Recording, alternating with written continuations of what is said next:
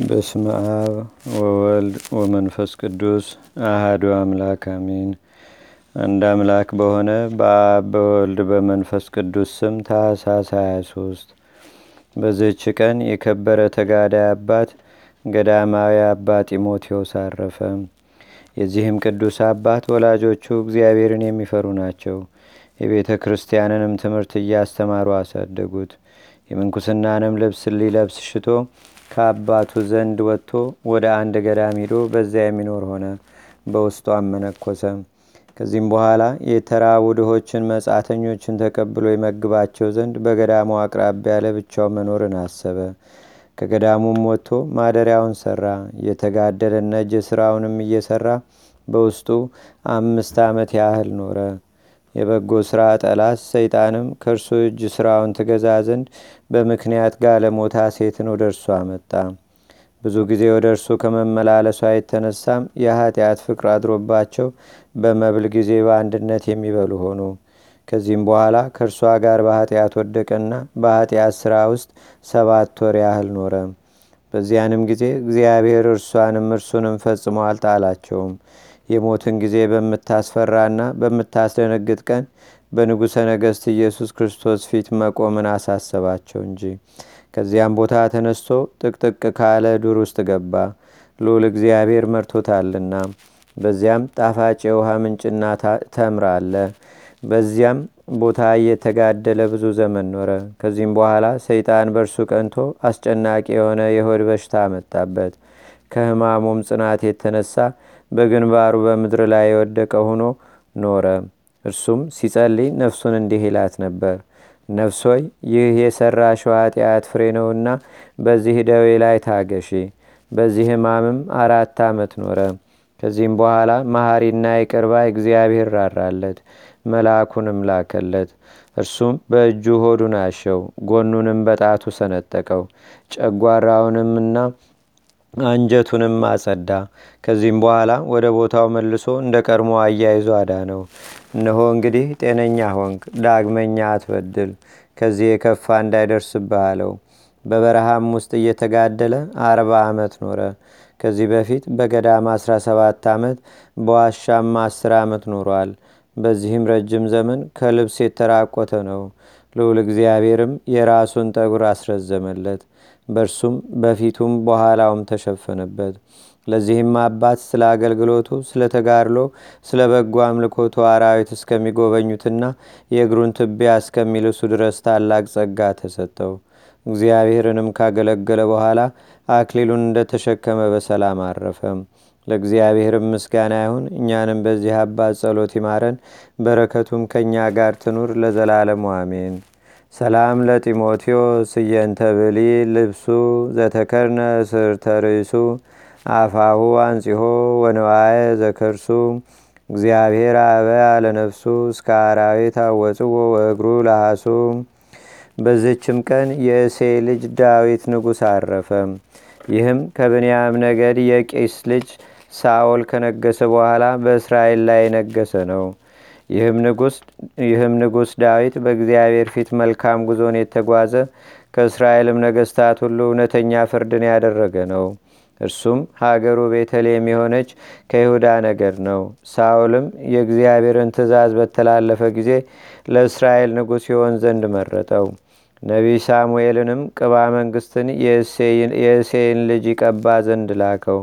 ሳሙኤልም ታላቁን ኤልያብን ተመለከተ። መልኩ ያማረ አካሉም የጸና ነበርና፣ እግዚአብሔር ግን አልመረጠውም። የኤልያብን ፊቱን አትይ፣ የመልኩንም ማማር አትመልከት። እግዚአብሔር ሰው እንደማያይ እግዚአብሔር ሰው እንደሚያይ የሚያይ አይደለምና የሚያይ አይደለምና አለው እንጂ ሰው መልክ ያያል፣ እግዚአብሔር ግን ልብን ያያል። ከእሴይ ከሰባቱ ልጆቹ በኋላ ነቢይ ሳሙኤል ዳዊትን በእስራኤል ልጆች ላይ ይነግስ ዘንድ ቀባው። እግዚአብሔርም በሥራ ሁሉ ከእርሱ ጋር ሆነ። ከልቡናው ንጽሕና ከየዋህነቱን ብዛት የተነሳ ጠላቱን ሳውልን ብዙ ጊዜ ሲያገኘው በላዩ ምንም ምን ክፉ ነገር አላደረገበትም። በአንዲትም ዕለት ሳኦል ከእስራኤል ሁሉ የተመረጡ ሶስት ሺህ ሰዎችን ይዞ ዳዊትን ከሰዎቹ ጋር ይፈልገው ዘንድ ዋሊያዎች ወደሚታደኑበት ሂዶ በጎዳና አጠገብ ያሉ ዘላኖችም ወደሚሰማሩበት ደረሰ። በዚያም ዋሻ ነበር። ሳኦልም ይናፈስ ዘንድ ወደዚያች ዋሻ ገባ። አሽከሮቹና ዳዊትም በዚያች ዋሻ ውስጥ ተቀምጠው ነበር። ዳዊትም ተነስቶ ቀስ ብሎ ከልብሱ ጫፍ ቆረጠ። በሁለተኛም ጊዜ በድንክ አልጋ ላይ ተኝቶ ወዳለበት ከአቢሳ ጋር ገብቶ ከራስጌው ጦሩንና ውሃ ያለበትን ረዋቱን ይዞ ተመልሶ ሄደ። ክፉ ነገርንም አላደረገበትም። ሰዎቹም ጠላት ሳኦልን ግደለው ባሉት ጊዜ እግዚአብሔር በቀባው ላይ እጄን ልዘረጋ አይገባኝም ብሎ መለሰላቸው። ስለ ሳኦልም መገደል አንድ ሰው በነገረው ጊዜ ዳዊትም ያንን ሰው ማን ገደለው አለው። ሰውየውም እኔ ገደልሁት አለው። ዳዊትም እጅግ አዘነ፣ ልብሱንም ቀደደ። ያንንም ሳኦልን እኔ ገደልሁት ያለውን ሰው ገደለው። እግዚአብሔርም በዚህ በጻድቅ ዳዊት ልብ ብዙ ትሩፋትን፣ ትህትናን፣ የዋህነትን፣ ቅንነትን፣ ትዕግስትን፣ ፍቅርን አከማቸ። ክብር ያለው ንጉሥ ሲሆን ራሱን ውሻ፣ ትል፣ እንስሳም አድርጎ ይጠራል። ስለዚህም ከምድር ነገስታት ሁሉ ከፍ ከፍ አደረገው። እንዲህም ብሎ አመሰገነው። የእሴይን ልጅ ዳዊትን እንደ ልብ የሆነው አገኘሁት። ፈቃዴን ሁሉ የሚያደርግ ታማኝ ሰውም ነው። እግዚአብሔርም የእስራኤልን ልጆች ኢየሩሳሌምን ስለ ዳዊት ደግነት ብዙ ጊዜ ጠበቃቸው። እርሱ ካለፈ በኋላም በነቢያቶቹ አንደበት አከበረው፣ ነገስታትንም ከእርሱ ዘር አደረገም። እርሱም በሁሉ ዓለም የታወቀ የመዝሙሩን መጽሐፍ ደረሰ። ይኸውም በሰይጣናት ላይ ጋሻና ጦር የሆነ መልካም ቃልንም የተመላ በሰማይና በምድር ያሉ በእርሱ እግዚአብሔርን የሚያመሰግኑበት ነው። የዳዊትም ፊቱ እንደ ሮማን ቀይ ነው። ቁመቱም መካከለኛ የሆነ አካሉም የጸና ብርቱ ነበር። ታናሽ ብላቴና መሆን ነው ሳለ እርሱ የአባቱን በጎች ሲጠብቅ አንበሳ ወይም ተኩላ መጥቶ ከመንጋው ውስጥ በግ ነጥቆ በሚወስድ ጊዜ ተከትሎ ገድሎ ከአፉ ያስጥለው ነበር። ሊጣላውን ቢነሳበት ጉሮሮውን ይዞ ይሰነጥቀዋል። ከፍልስጤማውያንም ጋር ሰልፍ በሆነ ጊዜ ብርቱ ሰው ስሙ ጎልያድ የሚባል ከጌት ሰዎች የተወለደ ቁመቱ ስድስት ክንድ ከስንዝር የሆነ ከኤሎፍላውያን ሰፈር ወጣ። በራሱ ላይ የነሐስ በርቦርቴ ደፍቷል። የነሐስ ጽሩርም ለብሷል። በእርሱ ላይ ያለ የብረቱና የነሐሱ ሁሉ ሚዛኑ አምስት ሺህ ወቄት ነበር። በእግሮቹ ባቶችም ላይ የነሐስ ሰናፊል ታጥቆ ነበር። በጫንቃውም መካከል የነሐስ እባቦች ነበሩ። የጦሩም ዛቢያ እንደ ሸማኔ መጠቅለያ ሆኖ በላዩ ሽቦ ነበረበት። የጦሩን ብረት መጠን ስድስት መቶ ወቄት ነበር። ጋሻ ጃግሬውም በፊቱ ይሄድ ነበር። ቁሞም ወደ እስራኤል ሰፈር ይጮህ ነበር። ከእኛ ጋር ትዋጉ ዘንድ ለምን ወጣችሁ? እኔ የኤሎፍላውያን ወገን ነኝ። እናንተም የሳውል ባሮች አይደላችሁምን? ከእናንተ አንድ ሰው መርጣችሁ ወደ እኔ ይውረድ። ከእኔ ጋር መዋጋት ችሎ ቢገድለኝ ባሮች እንሆናቸዋለን። እኔ ከእርሱ ጋር ችዬ ብገድለው እናንተ ባሮቹ ናችሁ ትገዙልናላችሁ አላቸው። ያም ኤሎፍላዊ ለወገኖቹ ዛሬ በዝች ቀን አንድ ሰው ስጡኝና ሁለታችን ለብቻችን እንዋጋ ብዬ የእስራኤልን አርበኞች እንሆ ተገዳደርኳቸው አላቸው። እስራኤል ሁሉና ሳኦልም ይህን የኤሎፍላዊውን ቃል በሰሙ ጊዜ ደነገጡ፣ እጅግም ፈሩ። የእስራኤልንም ወገኖች እንዲህ እየተገዳደራቸውና እየተመካባቸው አርባ ቀኖች ያህል ኖረ። ከእስራኤልም ወገን ወደ እርሱ ይወጣ ዘንድ የደፈረ የለም። በዚያም ወራት ዳዊት ወንድሞቹን ሊጎበኝ ወጣ። ያንንም የኤሎፍሊ ወገን የሆነ ሰው የእግዚአብሔር ወገኖችን ሲገዳደራቸው ባየ ጊዜ አምላካዊ ቅናትን ቀና። ሳኦልንም እንዲህ አለው እኔ ሄጄ ይህን ያልተገረዘ ቆላፍ ገድዬ ዛሬ ከእስራኤል ሽሙጥን አርቃለሁ። ሕያው የሚሆን የእግዚአብሔርን አርበኞች ይገዳደር ዘንድ ይህ ቆላፍ ምን ቁም ነገር ነው? ከድብ አፍና ከአንበሳ አፍ ያዳነኝ እርሱ እግዚአብሔር ከዚህ ካልተገረዘ የሎፍላዊ እጅ ያድነኛል። ሳኦል ሂድ እግዚአብሔርም ካንተ ጋር ይሁን አለው። ዳዊትም ወንጭፉን በእጁ ይዞ ከወንዝ መካከልም ሶስት ድንጋዮች መረጠና ወደዛ ኤሎፍላዊ ሄደ። ጎልያድም ዳዊትን ባየው ጊዜ ናቀው፣ እንዲህም አለው ድንጋይና በትር ይዘህ ወደ እኔ ትመጣ ዘንድ እኔ ውሻ ነኝን? ዳዊትም ከውሻ የምትሻል አይደለም ከውሻ ትብሳለህ እንጂ ቆላፍ ጎልያድም ዳዊትን በጣቶቹ ስም ረገመው ያም ሜሎፍላዊ ዳዊትን ወደ እኔና ስጋህን ለሰማይ ወፎችና ለዱር አራዊት እሰጣለሁ አለው። ዳዊትም ያንኑ ኤሎፍላዊ አንተ ጦር ሰይፍና ጋሻ ይዘህ ወደ እኔ ትመጣለህ። እኔ ግን አሸናፊ በሚሆን በእግዚአብሔር ስም ወደ አንተ መጣለሁ ዛሬ የእስራኤልን አርበኞች የተገዳደርክ አንተን ዛሬ እግዚአብሔር በእጄ ይጥልልሃል በእጄ ይጥልሃል እገድልህም አለሁ ራስህንም እቆርጣለሁ። የኤሎፍላውያን ሰራዊት ሬሳና የአንተን ሬሳ ዛሬ ለዱር አራዊትና ለሰማይ ወፎች እሰጣለሁ። ሰዎቹም ሁሉ እግዚአብሔር ከእስራኤል ጋር እንዳለ ያውቃሉ። ሰራዊቱም ሁሉ እግዚአብሔር በጦርና በሰይፍ የሚያድን እንዳይደለ ያውቃሉ። ድል የእግዚአብሔር ገንዘብ ነውና። ዳዊትም እጁን ወደ ድጉ ሰዶ አንዲት ድንጋይ አውጥቶ ነጨፋት ያንንም የሎፍላዊ ግንባሩን ገመሰው። ያችም ድንጋይ ከግንባሩ ገብታ ናላውን በጠበጠችው። በምድር ላይም በግንባሩ ተደፋ። ዳዊትም ሩጦ የገዛ ሰይፉን አንስቶ ራሱን ቆረጠው። ከእስራኤልም ልጆች ስድብን አራቀ። የዳዊትም መላው ዕድሜው ሰባ ነው። መንግስትን ሳይዝ ሰላሳ ዓመት ኖረ ከዚያ በኋላ አርባ ዓመት ኖረ። የክብር ባለቤት ክርስቶስ በስጋ ከመምጣቱ በፊት በ120 ዓመት ውስጥ ትንቢት የተናገረበት ዘመን ነው። በሰላምም አረፈ።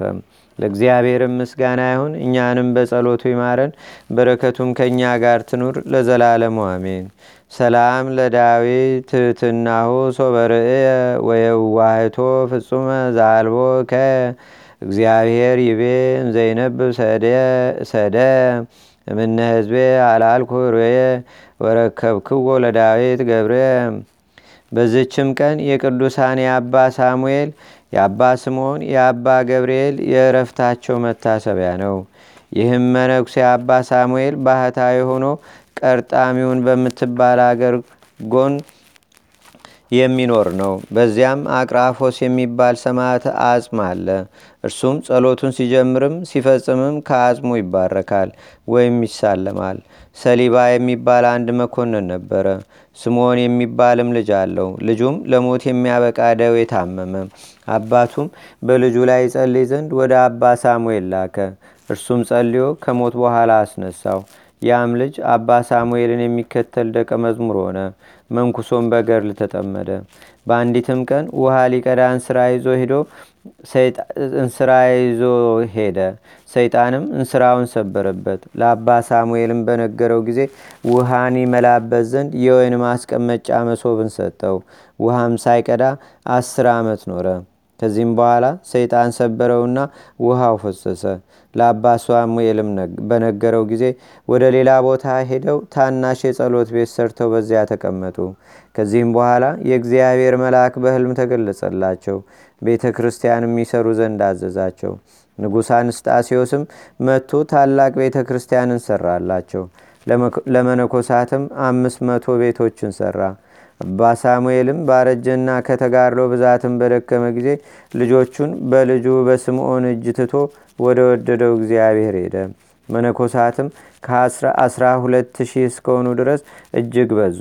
በዚህም አባ ስምዖን ዘመን ትንሣኤ ሙታንን የማያምን አንድ ከሃዲ ሰው ተነሳ አባ ስምዖንም በሙት ላይ ጸልዮ በፊቱ አስነሳው ልቡም ከመጠራጠር ባልተመለሰ ጊዜ ሁለተኛ ወደ እግዚአብሔር ጸለየ እሳትንም ከሰማይ አውርዶ ያንን ከሃዲ አቃጠለው። ከዚህም በኋላ ሸምግሎ በሰላም አረፈ በመምህሩ መቃብር በክብር ተቀበረ። ከዚህም በኋላ አባ ገብርኤል አበምኔት ሆኖ ተሾመ። እርሱም ትሑትና የዋህ ነበር። በልብሱም ውስጥ ማቅና መንቆር ይለብሳል። በእግሮቹም ውስጥ ጫማ አያስገባም። በክረምትም በበጋም ወደ ቤት አይገባም። ከሰንበትም እስከ ሰንበት ይጾማል። እንጀራውንም ያለ ወጥ ይበላል። ድንቅ ታምራትንም የሚያደርግ ሆነ። በአንዲትም ዕለት ደቀ መዛሙርቱ ለእንጀራ የሚሆን ቡሆ የሚያቦኩበት ታላቅ የድንጋይ ገንዳ ወደ ገዳሙ ሊያስገቡ ሽተው ሸክም የሚረዳቸው ባጡ ጊዜ አባ ገብርኤል ሰምቶ ከሰው አንድስ እንኳን በገዳም ውስጥ እንዳይቀር ለመሸከም እንዲወጣ አወገዘ አስር ሺህ ሰላሳ ያህል ሰዎች ከሙታን ተነሱ። አባ ገብርኤልም አይቶ እናንተን ያልኩ አይደለም ሕያዋኑን እንጂ አላቸው። በዚያንም ጊዜ ወደ መቃብራቸው ተመለሱ። ከዕለታትም በአንዱ አንድ ሰው ከአንድ መነኩሴ ዘንድ ወርቁን አደራ አኑሮ ወደ ሩቅ አገር ሄደ። በተመለሰም ጊዜ መነኩሴው ለረዱ ሳይናገር ሙቶ አገኘው። ረዱንም ስለ ወርቅ በመረመሩ ጊዜ መምህሩ ያኖረበትን እንደማያውቅ አስረዳቸው። አባ ገብርኤልም ወደ ሟቹ መቃብር ሄዶ ስለዚያ ወርቅ ጠየቀው። ሟቹም ያኖረበትን ስፍራ ነገረው።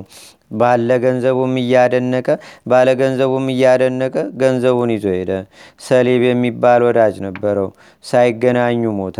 አባ ገብርኤልም በሰማ ጊዜ ወደ መቃብሩ ሄዶ አለቀሰ። ጸሎትንም አድርጎ በክብር ባለቤት በጌታችንና በአምላካችን በመድኃኒታችን በኢየሱስ ክርስቶስ ስም ተነሳ አለ። ድኖ ተነስቶ አስራ ሁለት ዓመት ኖረ። በዚህም አባት ዘመን ከሮም ነገስታት በክርስቲያን ወገኖች ላይ ታላቅ ስደት ሆነ። ቁጥር የሌላቸውም ምዕመናን ተገደሉ። ከጥቂት ወራትም በኋላ እስላሞች ነገሱ። ክርስቲያኖችም ከስደት ዳኑ። ሰማንያ ዓመትም በሆነው ጊዜ በብዙ ተጋድሎ ከኖረ በኋላ በፍቅር በአንድነት አረፈ። ለእግዚአብሔር ምስጋና ይሆን። እኛንም በል ቅዱሳን ጸሎት ይማረን፣ በረከታቸውም ከእኛ ጋር ትኑር ለዘላለሙ አሜን። ሰላም ለሳሙኤል ወለስምዖን ወልዱ ወለሳልሳይ ገብርኤል ዘውስተ ፍቅዶሙ ፍቅዱ እንዘይታለው አዱ ድራዱ በበዘመኖሙ አንሶ ሙታን አጋዱ እሳተኒም ሰማይ ውረዱ። በዝችም ቀን የቅዱሳን የይስሐቅ የአባ አሞን የአባ ቦሊ የመቃር ሳትካ የፊልጦስ የመርቆሪዎስ መታሰቢያቸው ነው። በረከታቸውም ከእኛ ጋር ትኑር። ለእግዚአብሔር ምስጋና ይሁን ለዘላለሙ አሜም። ሰላም ለይስሐቅ ዛጥረ ግብረ ተገብሮ እምበለመኑ የአይምሮ ኑሃ መታት ሰቡ በሰጊድ ዋስተምሮ ከመተመነ ገጸ ማርያም ነጺሮም ድረ መዋዕል ሰሉስ ፈለሰ አገሮም። አንድ አምላክ በሆነ በአብ በወልድ በመንፈስ ቅዱስ ስም ታኅሳስ 24 በዚህች ቀን የአሚናዳብ ልጅ የጻድቂቱ የአስቴር የረፍቷ መታሰቢያ ሆነ። በዚህችም ዕለት በሰሎንቂያ በምትባል በምስር አገር ሰይጣንን ያነጋገረው አባ ጳውሊ አረፈ። በዚህችም ቀን የአንጾኪያ አገር ሊቀ ጳጳሳት የከበረና የተመሰገነ አግናጢዮስ ምስክር ሆኖ አረፈ። በዚህችም ቀን የአንጾኪያ አገር ሊቀ ጳጳሳት የከበረ አባት ፊሎንጎስ አረፈ። በዚህችም ቀን የእግዚአብሔር መልአክ እንደነገራቸው በከዲህ ያሉ ጻድቃን ረፍታቸው በአንዲት ቀን ሆነ። የአዝቂርም መታሰቢያው ነው። በዚህችም ዕለት የተመሰገነና የከበረ አዲስ ሐዋርያ አባታችን ተክለ ሃይማኖት ተወለደ።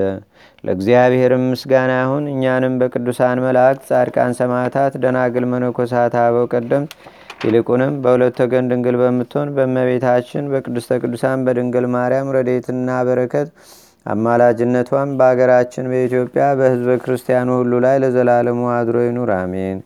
ዛቅረብኩ ማሌታ ዘኪራ ይላፈ ለተጸምዱከ ዘልፈ ለላነበብ ተወከብ ዘንዴቴ መጽሐፈ እንተረሰይከ እግዚኦ ጸሪቀ መበለት ውኩፈ ምላቡ ብላን ዘተርፈ። ነቢያት፣ ቅዱሳን፣ ዋርያት፣ ሰባኪያን፣ ሰማዕቶ፣ ጻድቃን፣ ደናግል፣ አዲ ወመነኮሳት ኤራን ባርኩ ባርኮ ጉባኤ ዛቲ መካስ ካረጋዊ ሊቆኑስ ህፃን ለዘጻፎ በክርታስ ወለዛ ጻፎም ዘይደርስ ለዛ አንበቦ ለዘተርጎሞ በልሳን አዲስ ወለዘሰማ ቃሎ በእዝነ መንፈስ በጸሎተሙ ማርያም አራቂተ ኩሉም ባይ ስቡረ ማረነ ኢየሱስ ክርስቶስ አቡነ ዘበሰማያት